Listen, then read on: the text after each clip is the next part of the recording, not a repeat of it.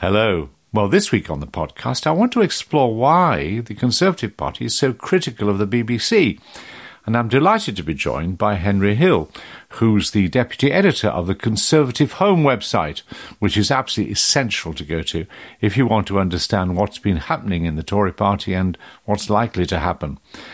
Well, Henry, welcome to the podcast. I want to start by asking you about something which Tony Hall, the former Director General of the BBC, told us on our last edition of the podcast. He said the UK is drifting towards partisan news. Do you agree? Um, I'd say so, at least slowly. You on the television side, you obviously have the rise of GB News and to a lesser extent Talk TV as these kind of right wing media networks of a sort that we haven't really had in the UK before.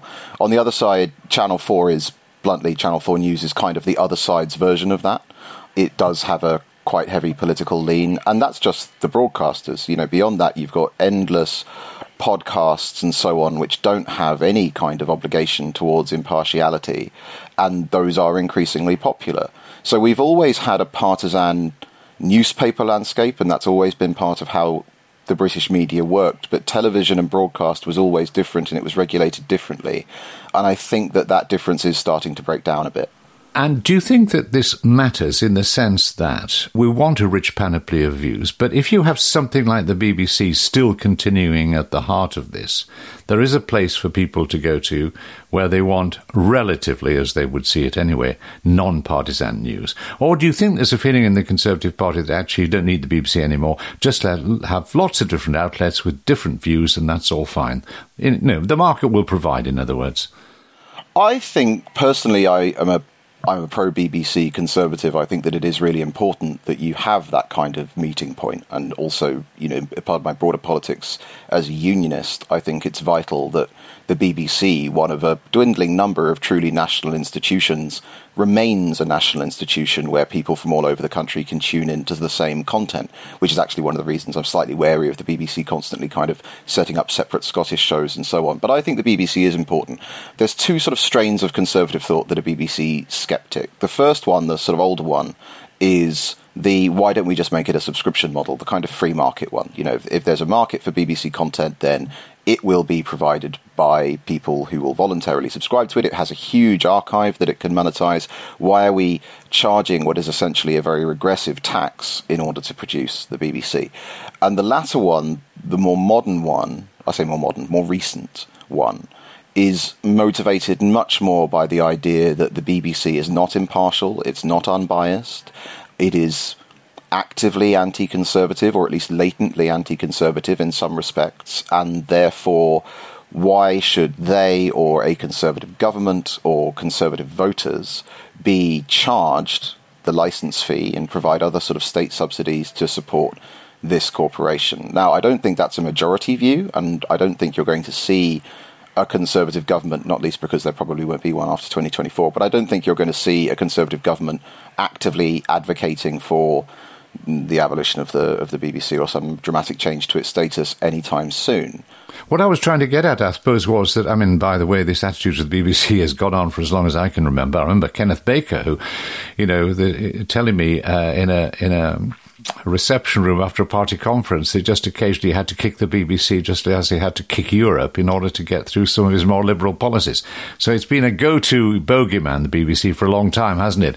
But I mean, some people would argue there's nothing wrong with more partisan channels as long as you have a BBC. But if you get rid of a BBC and only have partisan channels, well, we're on our way to a situation that exists in America with Fox TV, where the demands of the business mean that the executives, indeed the presenters on air, are lying about things, such things as uh, Donald Trump losing the election.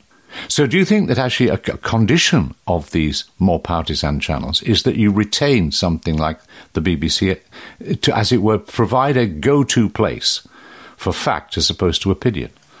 Yes, with a caveat, because obviously the BBC, while it's important and it does strive to be impartial, and it's really important that it does that, I'd be wary about stating that anywhere genuinely delivers straight fact. No attempts to.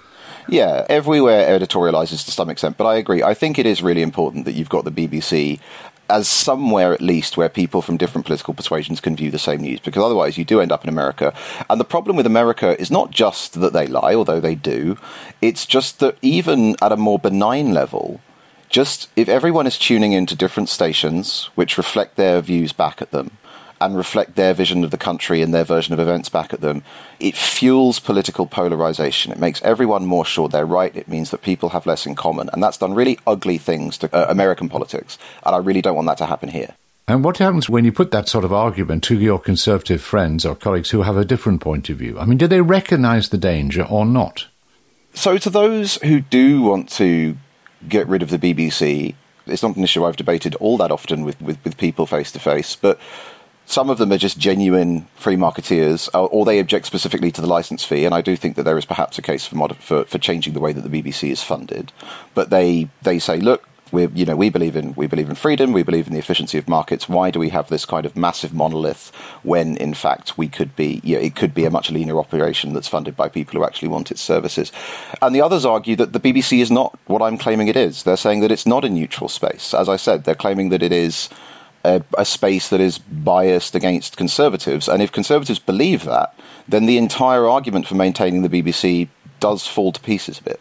Well, it, the argument is an alternative to getting rid of it is to reform it. And you would have thought that Conservatives, having had how long in power now, 13 years more or less, had a succession of uh, chair- chairmen recently who are Tories or sympathetic to Tories. You have a large number of BBC news executives who somehow end up, you know, working for Conservative prime ministers or whatever. I mean, it's quite surprising that they hold on to this idea when the evidence is that if you look at the BBC board at the moment, you would clearly see the influence of 13 years of Conservative government. In the composition of the board, yes. I mean, I, I, fundamentally don't think that the BBC is particularly biased against the Conservative Party, so I can't tell you exactly chapter and verse why they think that it is. But, you know, it's not helpful to have these high profile rows over people like Gary Lineker where somebody is clearly breaching the BBC's impartiality rules time and again and is simply getting away with it. And I do think that that's one of the areas that you could reform. But ultimately, you're right. The Conservatives could and probably should have done more to reform the BBC during the time they were in office. And that's just a subset of the fact that you know we've had 13 years of conservative government and in many areas not just the BBC but in many areas of British policy they simply haven't done any of these kind of big structural thinking, structural reforms. And that's one of the reasons that Tory activists now are so frustrated, I think, that we've been in power so long and achieved so little. So you're right. The, the, Conservatives definitely should have engaged more intelligently with the question of the BBC's future. But the fact that they didn't is not unique to the BBC or to media policy. It's simply a subset of the fact that this has been, in many respects, a quite unimaginative period of Tory rule. Hmm. What slightly surprises me is that the, the with the Conservative Party 30, 40 years ago would have been, as I mentioned, quite antagonistic to aspects of the BBC, but they would have got and be broadly supportive of institutions committed to public service. And they would be concerned about what people were being taught in school about history or science or elsewhere. They'd be concerned about the provision of classical music on, and teaching of religion and understanding other faiths. And they would see that there was a need for that. And then they would argue, well, is what's the best way of delivering that public service good that we've identified. And then they might have a view that the BBC is flawed or there are other ways of funding it. But you start with the concept of public service broadcasting and the need for it. That 40 years ago on the whole would not have been contested in most, I think, conservative circles. Do you think now, on the question of public service broadcasting, there is a real feeling that it is in some way not necessary? Because that seems to me to be jar with the conservative tradition of wishing to hand on certain values.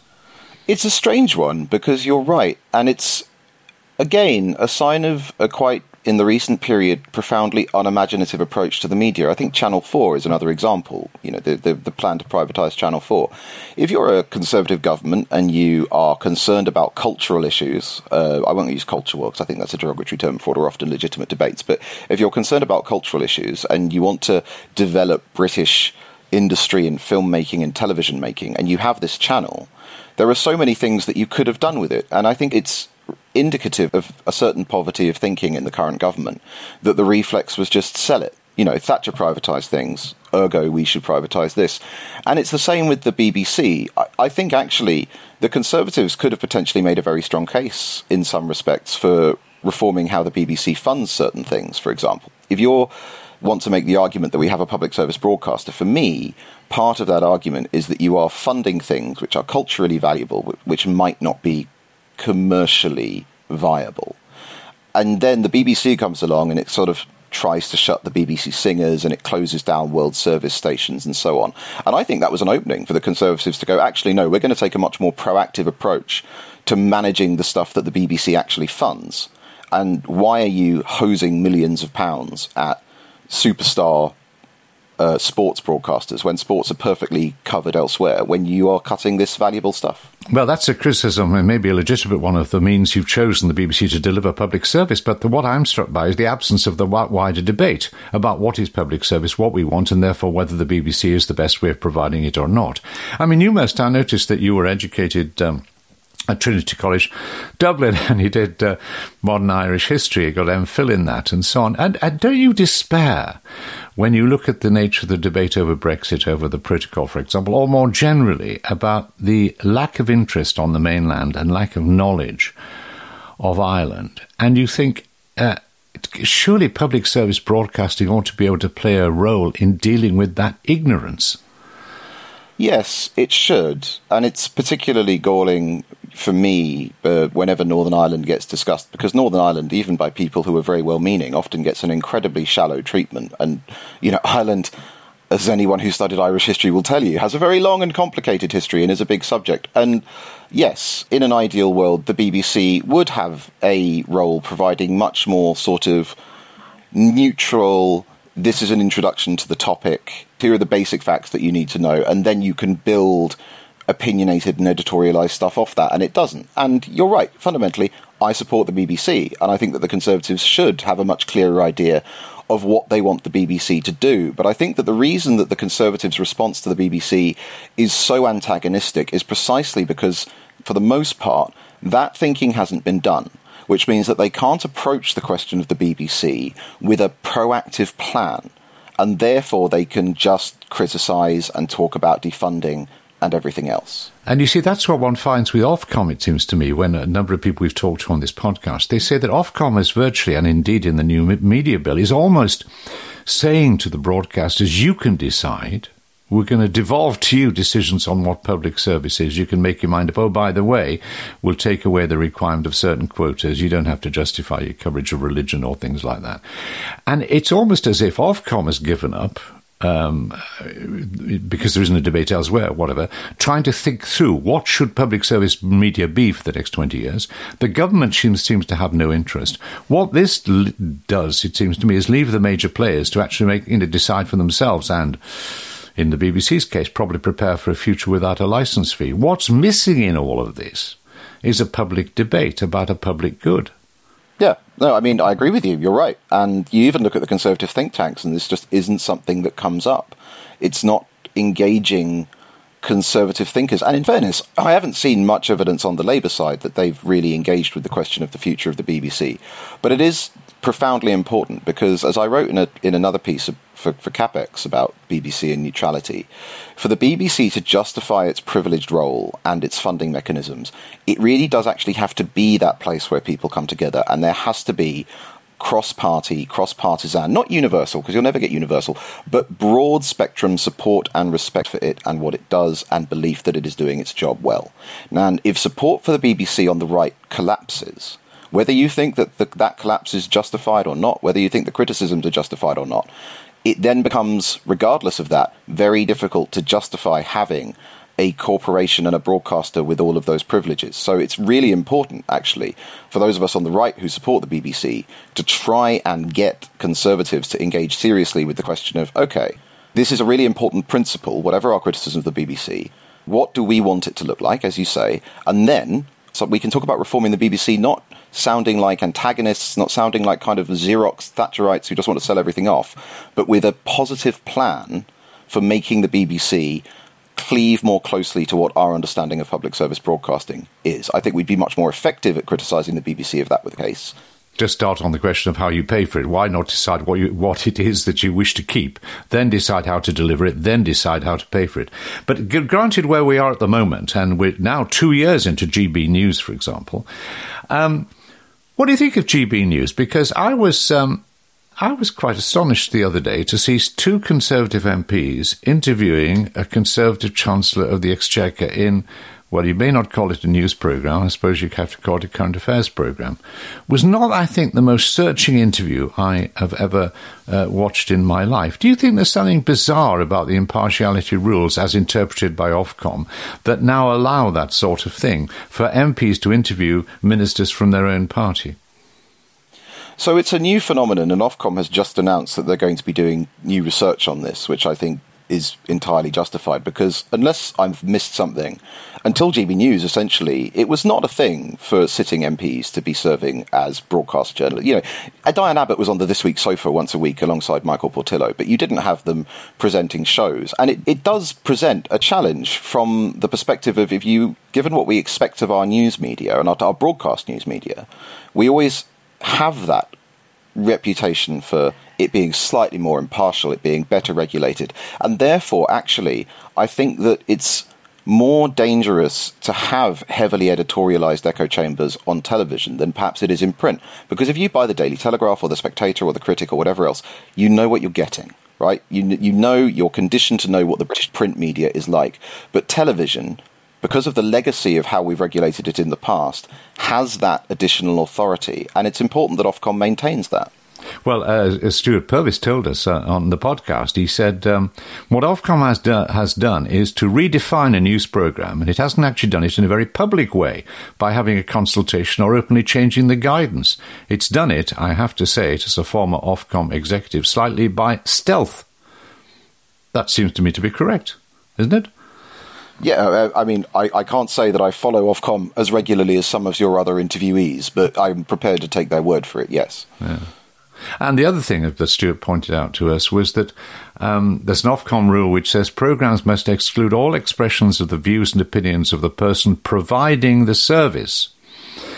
Now, he said, I'm very carefully going to say that I'm not accusing Sir Paul Marshall of using his channel, GB News, as a mouthpiece for his use, but I cannot but not point out that Sir Paul was a major donor to Vote Leave, is a major donor to the Conservative Party, that last year GB News lost £30 million on revenue of £3 million.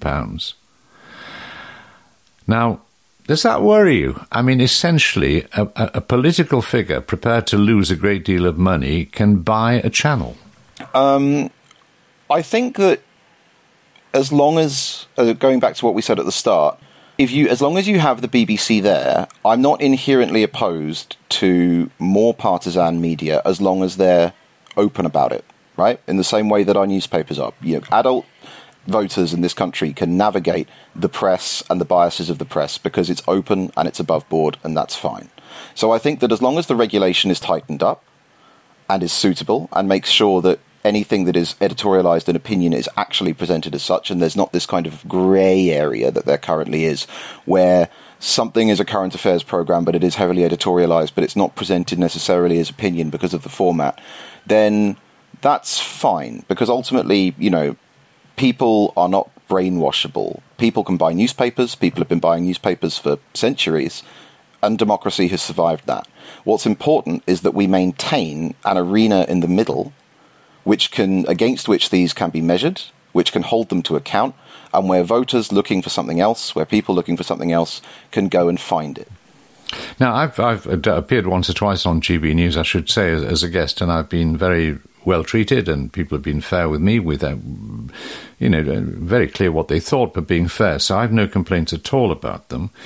But you, in a recent uh, column for the Conservative Home website, where you're um, deputy editor, were quite critical of a, an interview, I think, on Dan Wootton tonight with Liz Truss. I think the basic argument you put forward was here was an opportunity to do an intelligent examination of the real issues about how you cut public spending, given the general conservative view is too high, but it's a very difficult issue. And what you got actually were conspiracy theories and other things like that. Is that a fair summary of your article? That is a fair summary. I should say I'm on GB News a fair amount, unsurprisingly, as a as a conservative commentator, and uh, I very much enjoy being on many of those shows. But the, the, that article that I wrote for Conservative Home was about if you're going to have a centre right to right wing media station such as GB News, it's whether or not it is actually a boon or any sort of aid to conservative politics or not. And I think that the problem, not with all of its coverage by any means, but with the stuff like that Wootton interview and town hall with Liz Truss, is that if you actually want to be advancing the cause of centre right politics in this country, you, you do have to ask the hard questions. And a dedicated channel could be a great space in which to do that. But in, if instead what you do is you provide softball platforms for politicians to make excuses and convince a minority of conservative voters and activists, but you know, a, a noisy minority and not a tiny one, that the world is just out to get them that is actively deleterious to the very course which the channel is supposed to be trying to promote. You see, Rob Burley was on another uh, uh, earlier podcast as well, who specialised in the BBC on political programmes and long form interviews, and has just published a book uh, uh, uh about all of this. Looks longingly back to the day of the Brian Walden interviews. We're now talking about 1980s, um, and I would say, of course, with with Weekend World, but I would say on Panorama and elsewhere, the long form interview where it was expected that major political figures, particularly prime ministers or leadership aspirants and so on, would put themselves up through a pretty grueling form of interview which was able to focus on policy. Now, is it naive to believe that that's possible anymore? Uh, we've got the rise of channels dedicated to opinion. We've got a lot of BBC people would say on BBC and, and Channel 4 ITN people who just want the gotcha quote and where in the in the middle of it is the real focus on the very difficult issues that face this country on the levels of public expenditure, for example, on energy policy and so on. You know, it seems to me that politicians are increasingly unwilling to get involved in that long sort of searching interview. Um, do you feel that? Do you feel the dearth that, that you miss that sort of interview, or am I being naive to think it's possible to bring it back? I certainly miss it. I think there are several factors which have contributed to the decline of it. One of which is simply the speed at which a story or a gaffe, to use the, the sort of soul crushing lingo of the trade, can catch fire in the age of 24 hour news and social media. So a politician giving a long, relatively unguarded interview with searching questions for which they haven't prepped within an inch of their lives that's obviously at risk of if you've got an hour or half an hour of a really long in- of an in-depth interview, a clip of that where they say something wrong can be clipped, put on Twitter, and blow up, and that's all that a lot of people will see. And it's difficult to see how you can fix that because my industry, you know, we have to hold our hands up here. We are always lamenting the decline of politicians speaking off the cuff and being open, but we are always piling on when they misspeak and I think that that's on us. And another factor, which I, I, really want to explore at some point, but I haven't had time yet, but which has been put to me by a couple of people, is actually another thing that's kind of led to the decline of this kind of programming is the changes to how Parliament works. Because when it was the case that um, Parliament, before Robin Cook's reforms, would often sit until the early hours of the morning, several nights a week, you had all of these politicos and politicians and journalists and all that who were up. And therefore, there was this space late at night for that kind of programming and there was an audience for it, and that, that has declined. Now, I, I, that's only a thesis that's been put to me, but someone who's interested in how Parliament works, it's absolutely fascinating. But I think that the challenge is, if you want to bring that kind of interview back, which I really would, because I think you know it would be great if we could interrogate politicians more and learn more about their thinking and so on. But how do you do it, given the huge pressures on politicians and given the response if they get something wrong? It's that's the challenge. You know, we interviewed Rishi Sunak for Conservative Home, and our editor, the first question we asked him was about, you know, why have you come into politics? What is it that animates you? And he pivoted to his five priorities, and he did that. I think we asked the question three times, and he did that every time. Now, that is deeply frustrating, but there is a reason that politicians do that, which is that they want the clip that you use, and which is that most, which is all that most people will ever see, to be of them talking about what they want to talk about. And I don't know how you fix that problem. Well, uh, we're coming to the end of the interview, Henry, and uh, I would like to ha- ask you how you're going to fix the BBC because you've made the case for maintaining it, but with considerable reservations. And, you know, what are your concerns about overall? Is it that people in the BBC don't understand impartiality? Well, what is it that really bugs you about the BBC, even though you are a supporter? I don't know about really bugs. I, for me, I think that if I were given a blank slate and charged with reforming the BBC, I would start with a review of everything it currently does. I would work out what it is A, that we want it to do, and B, that no one else will do. And then I would, I would tighten up its funding around those priorities. And that I think would mean that it could be done a lot cheaper, but I don't know that for a fact. And I'd go from there. And I also do think, and the Gary Lineker stuff is something I've written a piece about, so I'm just going to come back to that. You know, there's this argument that, oh, well, you need impartiality in news and current affairs coverage, but, you know, we shouldn't accept the same thing of, of sports and entertainment presenters and so on. And I actually don't think that's true, because part of the point of the BBC, if it's going to be this meeting place where people of different opinions and from different parts of the country can come together, is that you need that to apply to the sport and entertainment as well, because otherwise you are just going to alienate a minority, perhaps, but an important minority of viewers. Now, one of the most worrying pieces of polling I've seen in covering the BBC was that faith in its public affairs and political coverage was well down, only amongst conservatives, but it was down amongst conservatives. Now, that's a problem. So I would focus it much more on perhaps a narrower remit than it currently has. I personally would withdraw it from doing things which commercial stations do very well. And once we'd worked out how much all that cost, frankly, I would probably shift its funding towards a central government funding model because ultimately the TV license is extremely regressive. Henry Hill, thank you very much for talking to us. Henry was Deputy Editor of Conservative Home website. My pleasure. Thank you for having me on. And that's it for this week. Please do support us. It won't take you long to sign up. It costs less than £2 per month, which also gives you access to a weekly newsletter. You can find the link on our website and in the description of this program on your podcast platform, where you will also find details of how to contact us on Twitter, Mastodon, and by email. And if you didn't know already, this podcast is presented by me, Roger Bolton, and is produced by Kate Dixon. The sound is by Clifton Bank Studios, and special thanks to Quinn Genty. It's a good egg production. Thanks for listening and until next time, goodbye.